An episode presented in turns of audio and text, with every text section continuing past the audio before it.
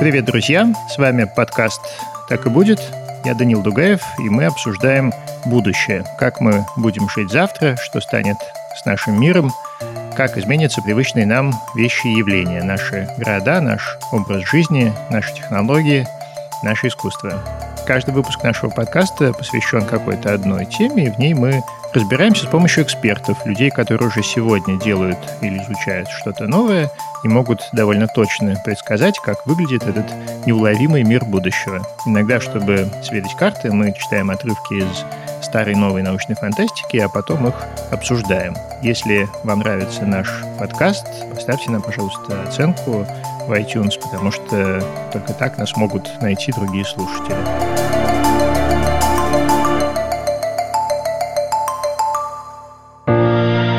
Третьем сезоне наш подкаст поддерживает партнер – компания Selectel. Она помогает бизнесу выстроить IT-инфраструктуру для своих онлайн-сервисов и следит за тем, чтобы все работало как часы, быстро и без сбоев. Хранение и защита данных в облаке и на выделенных серверах – все это на стороне Selectel. Быть довольным – стороне клиента.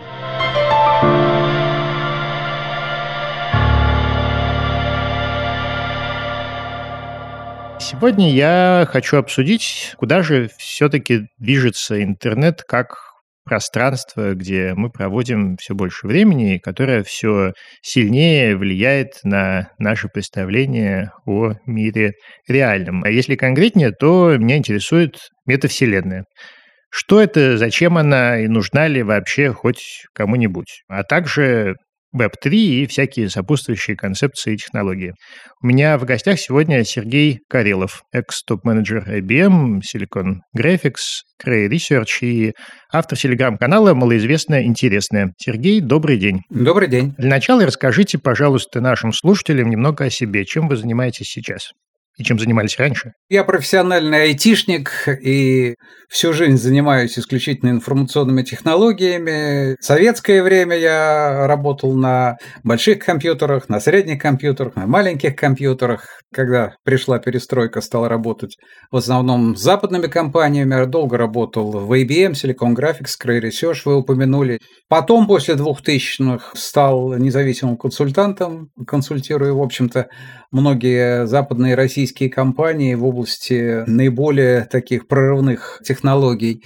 Последние пять лет стал еще и блогером, завел себе каналы на всех медиа, на каких только можно.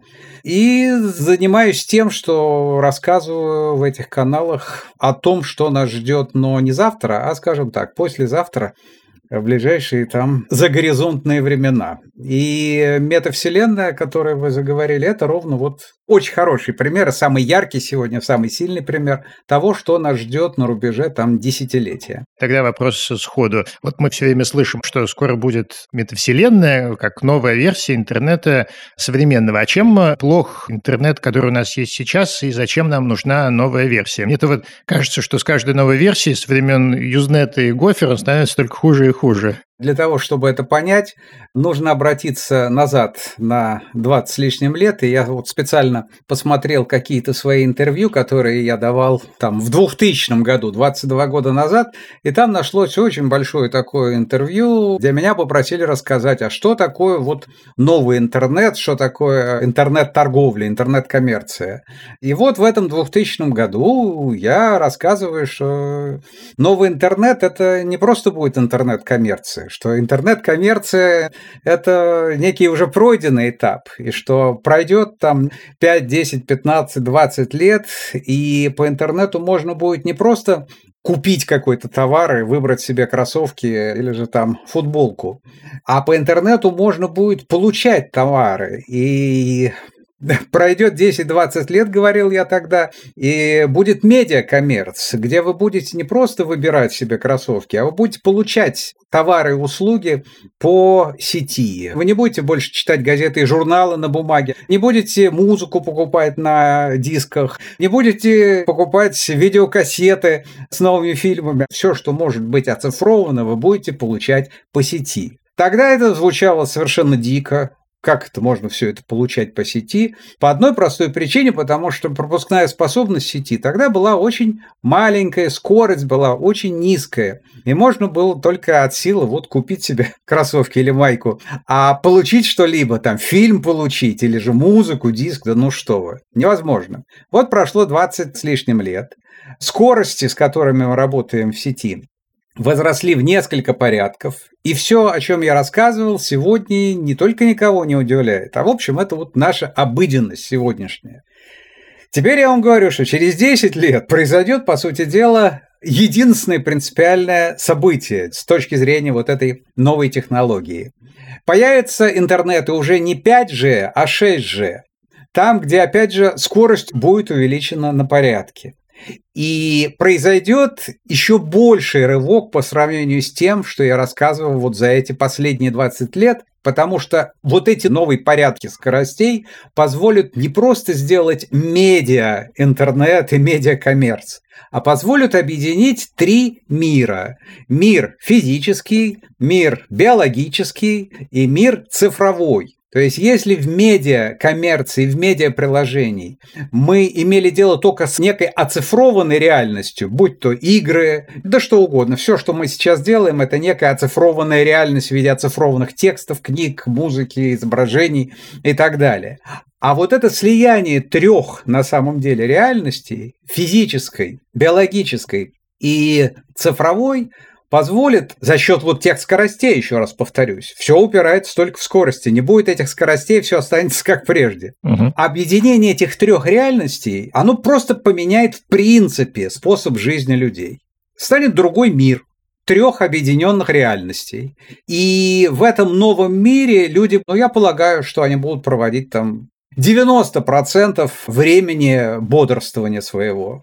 И, соответственно, будут меняться и сами люди, адаптируясь под эту абсолютно новую среду, которая нас ждет где-то лет через 10. Так же, как мы уже изменились довольно сильно изменились за прошедшие там 10-20 лет, адаптируясь вот под эту среду. Дальше, поскольку изменения будут еще более радикальные, то изменения в нас самих тоже будут еще более радикальные. Давайте почитаем книжки. Естественно, начнем мы с великого романа Нила Стивенсона «Snow Crash» «Лавина», написанного в 92 году, откуда, собственно, и пошло слово «metaverse». Напоминаю, что в 92 году верхом компьютерной графики читались, мне кажется, игра Wolfenstein 3D и Dune 2. Вы должны их, наверное, помнить, Сергей. Да, конечно. А тут действительно полный метаверс. Сейчас Хира вовсе не в жилом блоке мегакладовки. Он в генерируемой компьютером вселенной, которую компьютер ему рисует и гонит через наушники. На сленге это воображаемое место называется метавселенная. Хира приближается к стриту. Это Бродвей, Прада и Елисейские поля метавселенной. Зеркальное отражение этого ярко освещенного бульвара в миниатюре проецируется на линзы его очков. Пусть в реальности стрит не существует, в данный момент по нему разгуливают миллионы людей. Как любая область в реальности, стрит подлежит застройке. Подрядчикам разрешается прокладывать собственные улочки, отходящие от основного бульвара. Они могут возводить здания, разбивать парки, вешать вывески, а также создавать то, чего в реальности не существует. К примеру, световые шоу в небесах, особые кварталы, где не действует правило трехмерного пространственно-временного континуума и зона боев без правил, куда люди приходят выслеживать и убивать друг друга. Все как в реальности, но следует помнить, что на самом деле стрит не существует. Это просто протокол компьютерной графики, записанный где-то на бумаге, и стоящие тут здания физически никто не строил. Они программы, доступ публики к которым открыт по мировой оптоволоконной сети.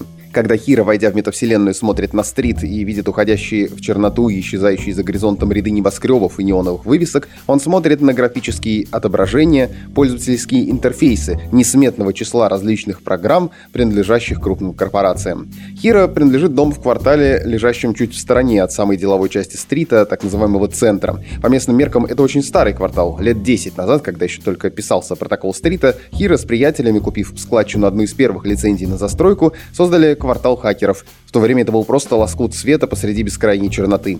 Тогда сам стрит представлял собой лишь цепочку фонарей по окружности черного шара в пустоте. С тех пор квартал хакеров изменился мало, в отличие от стрита. Рано вложив деньги, друзья Хира намного опередили основную застройку. Кое-кто на этом даже разбогател. Вот почему в метавселенной у Хира классный дом, тогда как в реальности ему приходится делить на двоих жилой блок 20 на 30. Прозорливость в риэлторском бизнесе не обязательно распространяется на все вселенные.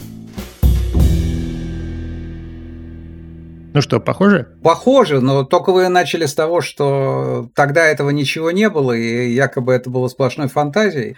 Не совсем так, точнее, совсем не так. Все эти технологии появились очень и очень давно, и во времена, когда писались эти строки, которые вы зачитывали, скажем, в компании Silicon Graphics уже вовсю шли работы по виртуальной реальности. Я вот в 95 году пришел в Silicon Graphics, и первое, что меня вот подкупило и поразило, это именно работа, связанная с виртуальной реальностью реальностью.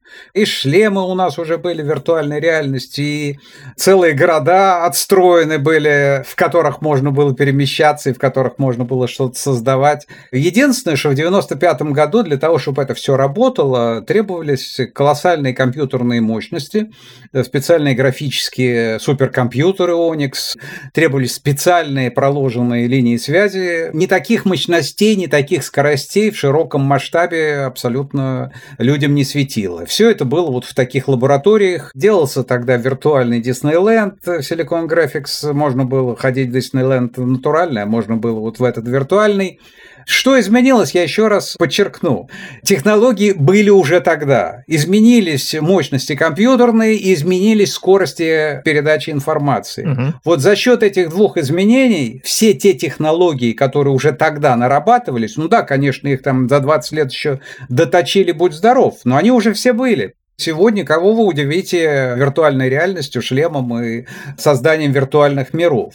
Фишка заключается в том, что в новом скачке, который начинает происходить сейчас и произойдет, когда производительность компьютеров и скорость передачи в 6G увеличится еще на несколько порядков, удастся теперь создавать не просто виртуальные миры, еще раз повторюсь, виртуальными мирами никого не удивишь. Они были 20 лет назад, но были очень дорогие. А сейчас они, в общем-то, дешевые. В метавселенной будут объединены все три реальности. Биологическая реальность наших чувств, того, что мы видим, того, что мы слышим, то, что в виртуальной реальности делается. Туда же добавляются запахи, добавляются вкусы, осязания, то есть весь спектр человеческих ощущений. Биологическая реальность столкнулась с физической реальностью. И туда же все сверху оцифровка ложится. После этого получается замечательный микс, с помощью которого можно делать все, что угодно. Можно делать делать электронную торговлю физическими вещами. Вы можете не просто выбрать себе парфюм по изображению в онлайн-магазине, вы можете понюхать его и, соответственно, купить тот парфюм, который по запаху вам действительно нравится. Вы можете выбрать не просто меню, заказать себе на вечер в ресторане, а вы можете попробовать каждое блюдо и хорош ли стейк вот этот по-мексикански, потому что, опять же, уже с той скоростью и с теми вычислительными мощностями вам и вкус передать не составит ни малейшей сложности, и запах. Туризм, собственно говоря, почти весь вдвинется вот в этот новый вид телепортационного туризма, который будет делаться очень просто. Если вы хотите попутешествовать в саванне, посмотреть львов, тигров и жирафов в натуральном их исполнении, пожалуйста, одевайте соответствующие на себя гарнитуры, которые передают вам все, начиная от осязания и кончая там запахом саванны, ветром саванны. Вы все видите, вы все слышите. А там просто-напросто запускается соответствующий дрон, оснащенный всеми детекторами и анализаторами помимо экранов, которые передают вам вот весь комплекс ощущений. Более того, через те же 10 лет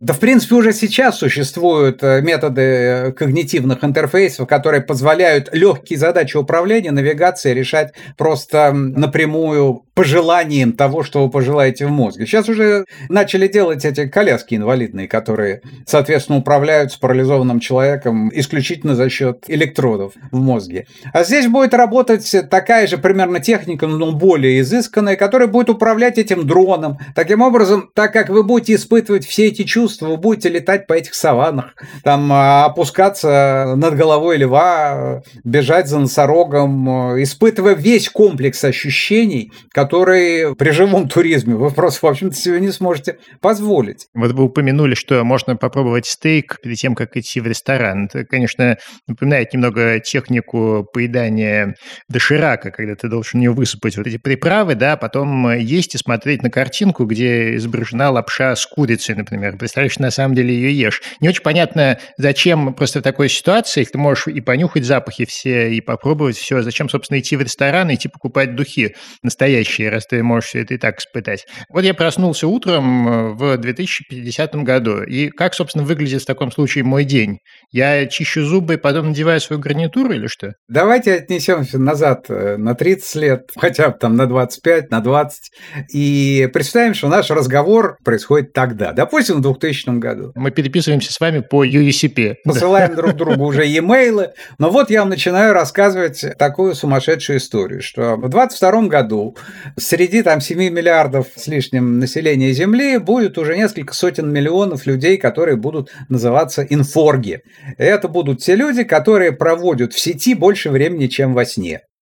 И день будет начинаться с того, что прежде чем чистить зубы, вы будете брать в руки свой смартфон, погружаться в сеть, смотреть новости, дальше будете включать озвучку этих новостей, пока вы чистите зубы.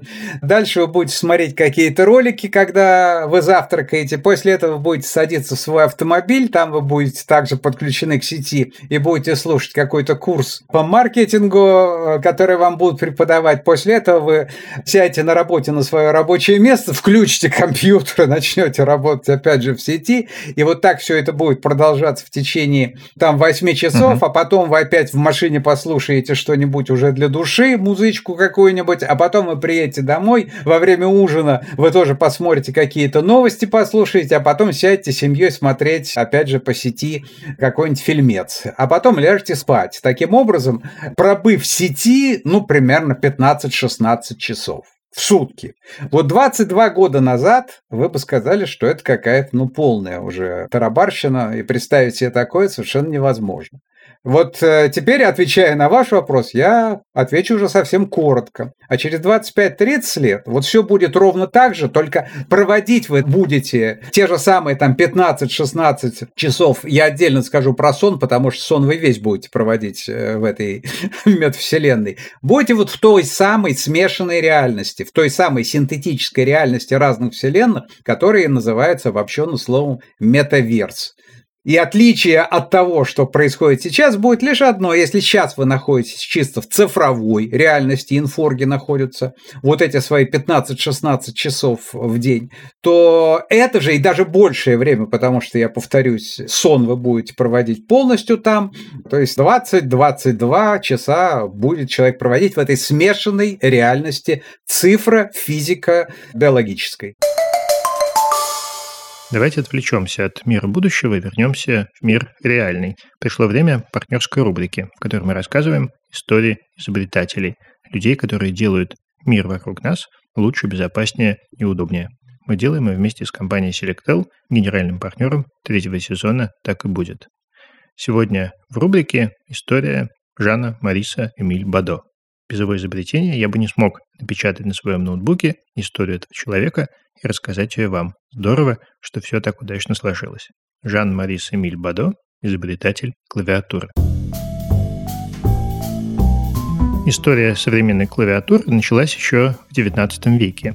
Тогда Кристофер Шоулс, английский журналист и изобретатель, запатентовал первую в мире раскладку для печатной машинки. Она была простой. Буквы на клавиатуре располагались в два ряда клавиш в алфавитном порядке. Правда, это решение было не совсем удачным. Машинистки работали слишком быстро, молоточки цеплялись друг за друга, и машинка заедала. Чтобы это исправить, Шоулс придумал раскладку QWERTY. QWERTY адаптировали под многие языки, в том числе под русский. Ее до сих пор используют практически во всем мире. Почему раскладка прижилась, никто толком не знает. Попыток придумать замену QWERTY было много, но ни одна из раскладок так не вошла в широкий обиход. Возможно, все дело в привычке. Печатать на кверте учат из поколения в поколение, и прервать эту цепочку непросто. QWERTY – важное, но не ключевое изобретение в истории компьютерной клавиатуры. Ключевым стала победа телетайпа – печатной машинки, которая передавала текстовые сообщения по электрическому каналу над телеграфом. Если раньше сообщение приходилось кодировать азбукой Морзе, то с появлением телетайпа достаточно было набрать их на печатной машинке, так же, как мы сейчас набираем сообщения в мессенджерах. Появление телетайпа – заслуга француза Жана Мариса Эмиля Бадо. В 22 года он пришел работать оператором телеграфа. Чтобы освоить профессию, Бадо 4 месяца изучал азбуку Морзе. Видимо, уже тогда понял, что передавать сообщения таким образом неудобно – чтобы послать одну букву, иногда приходилось использовать четыре разных сигнала. Из-за этого сообщения передавались с задержкой. Тогда Бадо создал свой телеграфный код. Не двоичный, как Морзе, а пятеричный. Еще через 4 года среди его изобретений были телеграфный аппарат, печатный механизм и дешифратор. Эти изобретения значительно ускорили передачу текста и сделали телеграфную связь проще. Теперь, чтобы передать сообщение, кодировку знать было не обязательно. Телетайп делал все за тебя. Именно Teletype стал прообразом первой клавиатуры. Ее использовали на первых компьютерах. Кто знает, может, мы с вами последнее поколение, которое вообще пользуется клавиатурой, и будущее с голосовым набором текста. Должно быть удобно. Во-первых, быстро, во-вторых, без ошибок. Пусть искусственный интеллект сам думает, где ставить запятые. Ну а пока сервисы распознавания речи развиты не так хорошо, без клавиатуры нам не обойтись, как и без IT-инфраструктуры, серверов и облаков. Без них Фотографию из отпуска в соцсетях не выложишь, ужин в сервисе онлайн-доставки не закажешь, сериал в онлайн-кинотеатре не посмотришь. В общем, IT-инфраструктура – очень важная штука. Ее развитием в России занимается генеральный партнер подкаста компания Selectel. Давайте еще почитаем. Это отрывок из совершенно кошмарного, честно говоря, романа Эрнста Кляйна «Второму игроку приготовиться». Продолжение более известного первому игроку приготовиться. Гораздо хуже, но тем не менее тут есть технология. Из яйца раздался короткий электронный сигнал, и я снова посмотрел на него. Мой взгляд поймала красная вспышка, когда крошечный сканер сетчатки вторично подтвердил мою личность. Затем включился небольшой видеомонитор, встроенный в открытую крышку яйца, и на несколько секунд появился логотип GSS, прежде чем его сменило иссохшее лицо Джеймса Донована Холлидея. И судя по возрасту и исхуданию, он сделал эту видеозапись незадолго до смерти. Но, несмотря на его состояние, он не использовал свой аватар в Оазисе для записи этого сообщения, как было с приглашением Анарака. По какой-то причине он решил на этот раз явиться во плоти, в жестоком, неумолимом свете реальности. Устройство, которое вы сейчас держите в руках, это нейроинтерфейс для Оазиса или ONI, он произнес ONI. Это первый в мире полностью функциональный неинвазивный интерфейс мозг-компьютер. Он позволяет пользователю Оазиса видеть, слышать, обонять, пробовать на вкус и чувствовать виртуальную среду своего аватара с помощью сигналов, передаваемых непосредственно в кору головного мозга. Массив датчиков гарнитуры также отслеживает и интерпретирует мозговую активность носителя, позволяя ему управлять своим аватаром Оазиса так же, как и своим физическим телом, просто посредством мысли. Ни хрена себе, я слышал свой шепот. Это только для начала, сказал Холидей, как будто слышал меня. Гарнитуру ONI также можно использовать для записи опыта ее владельца в реальном мире. Все сенсорные данные, получаемые их мозгом, оцифровываются и сохраняются в виде файла на внешнем носителе данных, подключенном к гарнитуре. После того, как этот файл загружен в Oasis, весь опыт может быть воспроизведен и повторно испытан человеком, который его записал, или любым другим пользователем ONI, с которым они решат поделиться файлом. Изображение Холидея на экране слегка улыбнулось. Другими словами, ONI позволяет пережить моменты из жизни других людей, чтобы видеть их мир своими глазами, слышать его ушами, нюхать его носом, ощущать его языком и чувствовать его кожей.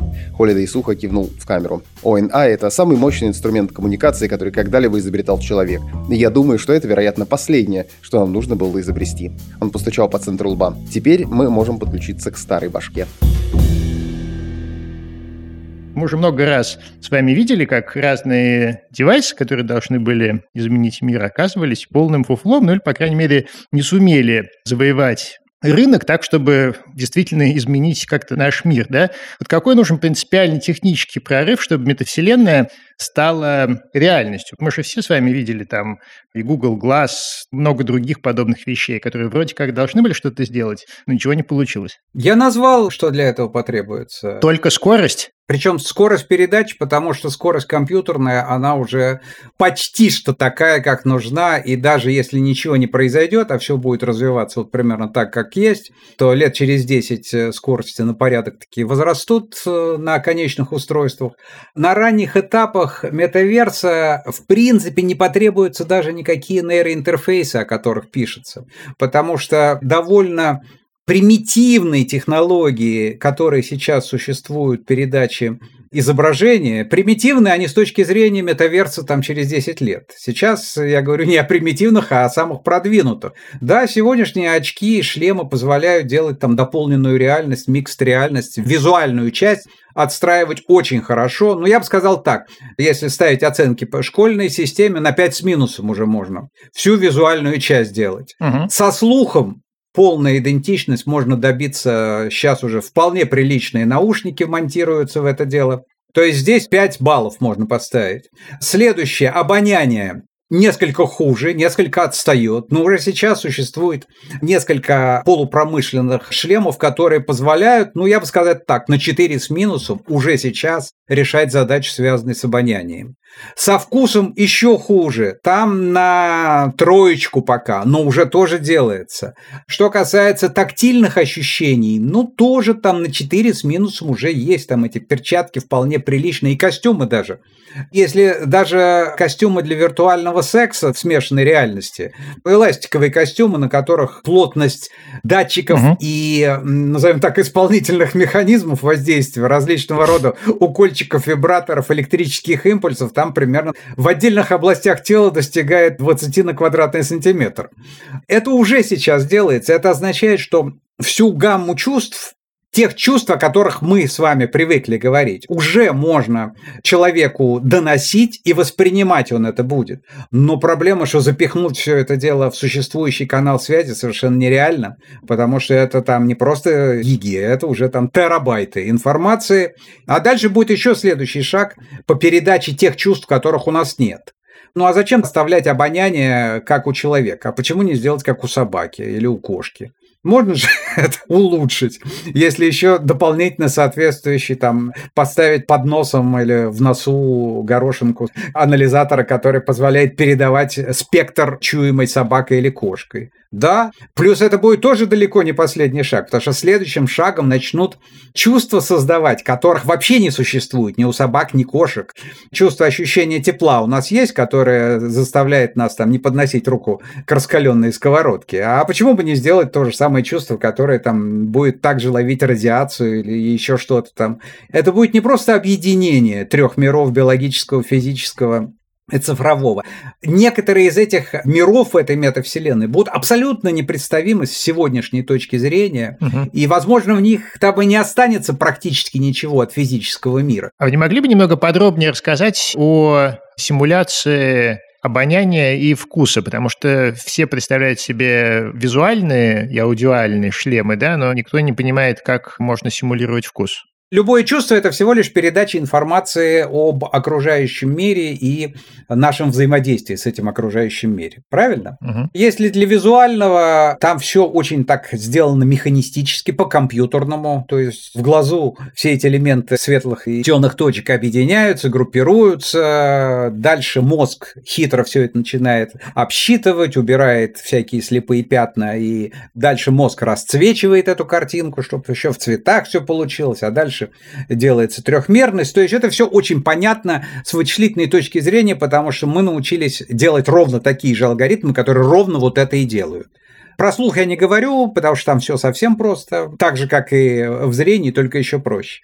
А вот с обонянием, там, черт его знает, там эти молекулы, они вот прямо вот туда улетают, и прямо это в мозг идет, и, в общем-то, и никакого органа чувств как такового отдельного и нет, хотя вот понятно, что это все идет через нос. Угу. И потому сейчас это делают весьма и весьма примитивно, но работающим образом, где под носом укрепляют наборчик, ну, маленький такой, размером со спичечную коробку, или вот размер от AirPod, чехол для зарядки, помещают такой контейнер, а в этом контейнере набор спецпрепаратов, которые в сочетании, будучи впрыснуты практически в нос, они создают очень много комбинаций различных вот этих обонятельных ощущений. Угу.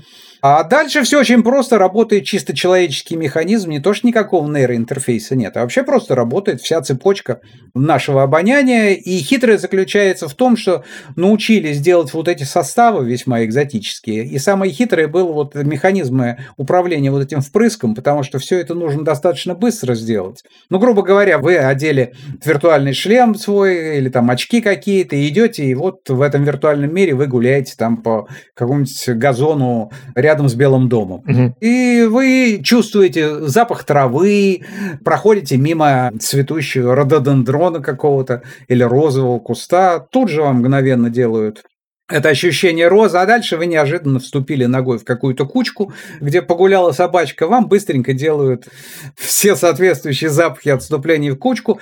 В общем, довольно просто, но уже работает. Вы уже можете это посмотреть, есть э, соответствующие фирмы, шлем, стартапы, которые этим занимаются. Угу. Со вкусом несколько сложнее. Здесь, как говорится, прямыми впрысками не удается сделать, да и контейнер в рот не будешь человеку засовывать. Там, как я сказал, пока все это делается на 3, а может быть, даже три с минусом, но тем не менее есть, уже есть технологии, пока проприетарные, и связаны с тем, что как под язык таблетку вы берете какого-нибудь валидола, так и здесь под язык вам такое устройство вставляет, которое на определенных частотах научили воздействовать на вот эти вкусовые там язычки Сейчас уже легко делают простые, яркие вкусы. Там вкус лимона, апельсина, того же мяса вам делают запросто. Сложнее, когда вам надо сделать там вкус супа или вкус второго блюда.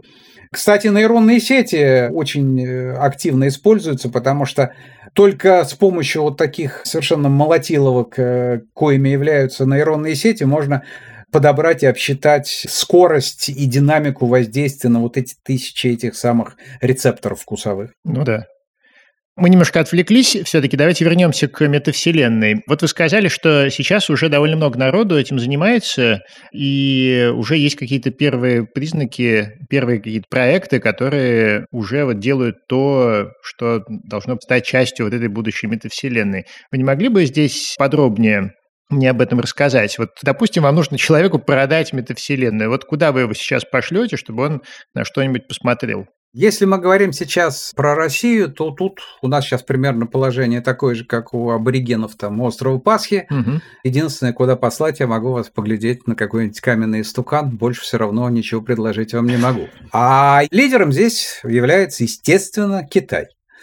Но что далеко ходить? В Китае создан индустриальный альянс виртуальной реальности и метавселенной. Звучит гордо. Это страшно круто. Представьте себе, что государство в лице Коммунистической партии Китая, Китайская академия информационных и коммуникационных технологий вместе с Huawei, Baidu, Zendon и еще там 70 китов таких миллиардников настоящих, объединились. Там и SenseTime, и Feng, там кого там только нет.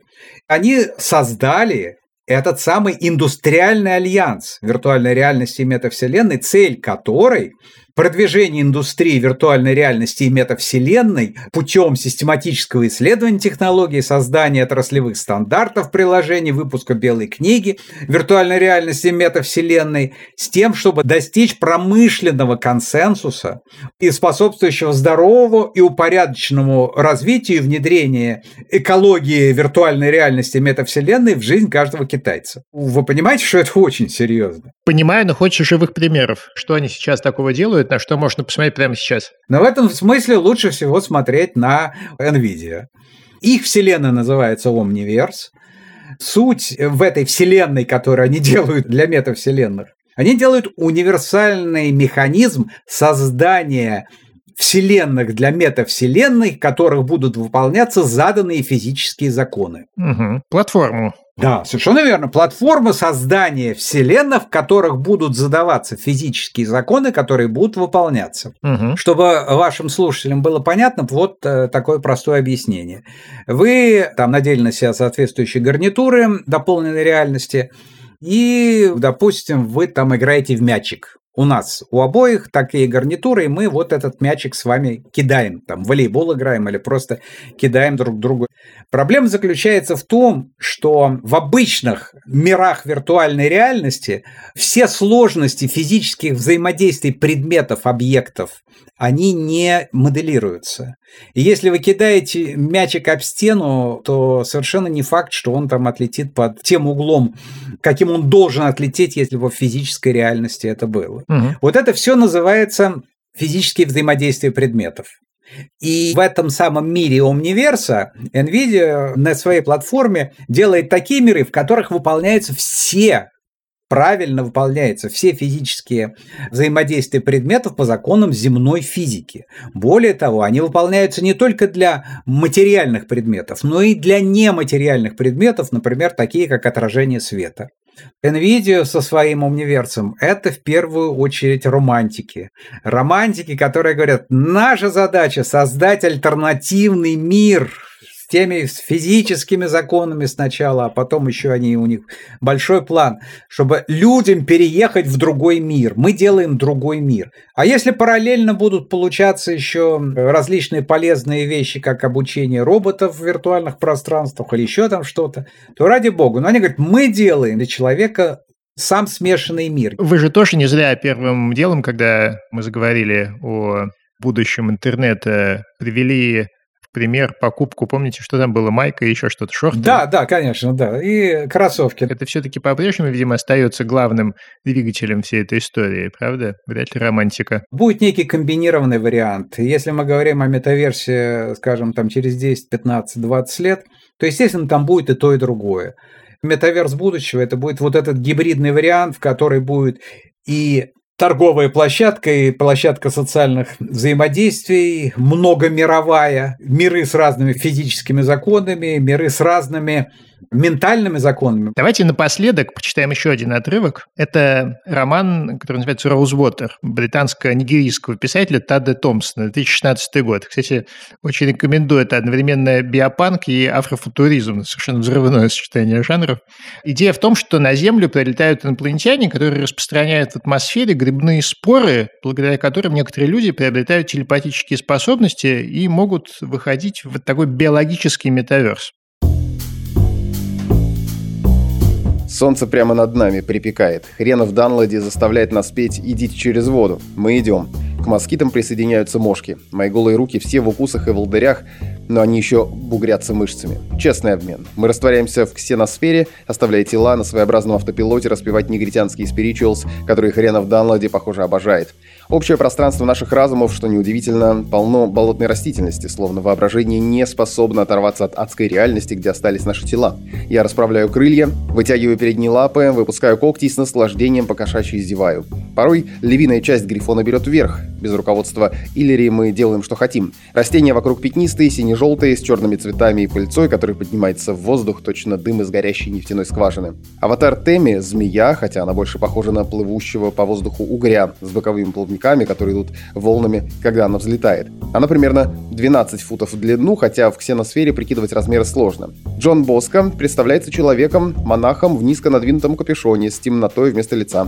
За аватаром тащится призрачный образ его реальной внешности ошибка новичка или признак его скромного дарования. А лоджа — лужа персиковой жидкости, что течет ручейками вокруг нас. Она улетучивается, обращаясь в пар с головокружительной скоростью. Тэмми подплывает ближе ко мне, обвивается вокруг грифона. Если я взмахну крыльями, то сделаю ей больно, поэтому я не двигаюсь, чищу себя клювом, пока она резвится. Эбун в ксеносфере становится полностью умозрительной. Она – идея, уходящая в младенчество, в невербальный период. Нет слов, с помощью которых можно осознать ее форму, и нет картинки. Мы осознаем ее присутствие, но оно крайне абстрактно. Идея ее собственная, из раннего детства. Даже она ее не до конца понимает, но может извлечь из потерянных воспоминаний и использовать. Она в безопасности. Изящное решение, жаль, что не я его придумал. Темная пыльца цветов сгущается и образует облака. Кто-то недоволен или грустит, мы все это чувствуем. Зараза, ненавижу такие закидоны коллективного разума. Итак, биологическая метавселенная. Вот как раз к вопросу о новых каких ментальных конструкциях. Давайте об этом напоследок поговорим. Так получается, что я занимаюсь загоризонтными исследованиями, но тем не менее исследованиями, которые ведут сейчас весьма-весьма продвинутых лабораториях мира, где, собственно говоря, сегодня делается все то, о чем мы говорили, в том числе то, о чем рассказывается вот в этом отрывке, который вы прочли. Есть такая замечательная лаборатория нашего бывшего соотечественника Михаила Левина, Майкла Левина, Ну, у нас его знают по тому, что он сделал ксеноботов, о которых там год назад угу. все активно писали. По сути дела, синтетические живые существа. Так вот, э, эта лаборатория, она занимается вот созданием синтетических химер. Мы говорили о том, что будет меняться окружающий мир и те чувства, которые будут испытывать назовем так, мыслящие агенты, носители разума, а будут меняться, ко всему прочему, и они сами, сами эти агенты. Метаверс будет заселяться уже, ну, я думаю, даже через 10-15 лет он уже будет заселяться далеко не только людьми, но он будет заселяться и такими сущностями чисто виртуальными, как цифровые агенты. А будут еще и гибриды. Дело в том, что вот то, чем занимается Майкл Левин, он именно и делает гибридов, химеры так называемые. Представьте себе, что часть чувств э, находится в некой отделимой сущности от вас. Угу. Что в одной вселенной живет ваше физическое бренное тело которое испытывает боль, если вы коленкой ударились там об угол стола. А есть исследовательский мир, в котором вы работаете как исследователь термоядерной плазмы или же там нейтрино, со всем тем спектром чувств, которые вам нужны для исследования вот этих феноменов. А есть третий мир, где вы погружаетесь на дно океана, обладая комплексом и не только чувств, но и моделей мира. Ведь на самом деле вы не забывайте, что реального мира физического никакого нет, а есть только та модель мира, которую наш мозг сооружает в нашей голове на основании того генетического кода, который мы получили от родителей, и всего того опыта, который впитывается с первых дней жизни и, собственно говоря, и формирует вот эту модель включая весьма и сложнейшие абстрактные вещи, такие как язык, такие как этику и так далее, и так далее. Это значит, что если мы научимся оперировать с тем гигантским опытом, там, с экзобайтами информации, которые пропускают через наш мозг с момента, как ребенок родился и, там, допустим, там, до 12 лет, или там хотя бы до 5 лет, пока он там формировался, и начнем быстро уметь это дело прокручивать в модели этого агента. А агент будет не только физический, а, как мы говорили, физически, биологически, цифровой, и не только на уровне восприятия окружающего мира, и на уровне восприятия себя, вот тут означает, что мы сможем на основании быстрого прокручивания другого опыта можем научить чему угодно, можем сформировать другую когнитивную личность с другим складом интеллекта. Он будет отличаться примерно так же, как ребенок Маугли будет отличаться от э, ребенка, выросшего в нормальной семье и в нормальном обществе. Зато будет уметь делать что-то такое, что абсолютно недостижимо для обычного Homo sapiens. Назовите, пожалуйста, напоследок три изобретения из будущего, которые пригодились бы лично вам. Мне нужно средство для более быстрого чтения. Вот. Ну и, конечно, я бы очень хотел, э, чтобы побыстрее появился телепортационный туризм. Третье, ну, мне очень хочется поэкспериментировать э, с недоступными чувствами. Дело в том, что это уже связано с практикой там психоделиков и так далее. А ведь это есть не что иное, как э, изменение реальности. Для того, чтобы хоть как-то научиться не то чтобы управлять, а хоть как-то плыть, хоть чуть-чуть серфить, а не тонуть в этом море измененных состояний реальности, людям требуется там десятки лет тренировок, воздержаний, что делают монахи, медитации и прочее, прочее. А тут это вот можно было бы испытать немыслимые творческие приливы, например, или ощущение счастья, но путем путем управляемого серфинга в той самой вселенной, в которой есть возможность законы физики так отстроить, что можно управлять своими когнитивными состояниями. Сергей, огромное спасибо. Было страшно интересно.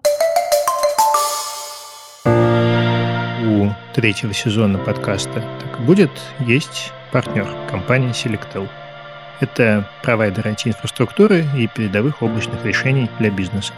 Если метавселенные и правда будущее интернета, без облаков и IT-инфраструктуры в целом, конечно, будет не обойтись. Узнать Selectel, ее продуктах и услугах, таких много, можно на сайте selectel.ru. Ссылку на него мы оставим в описании этого эпизода.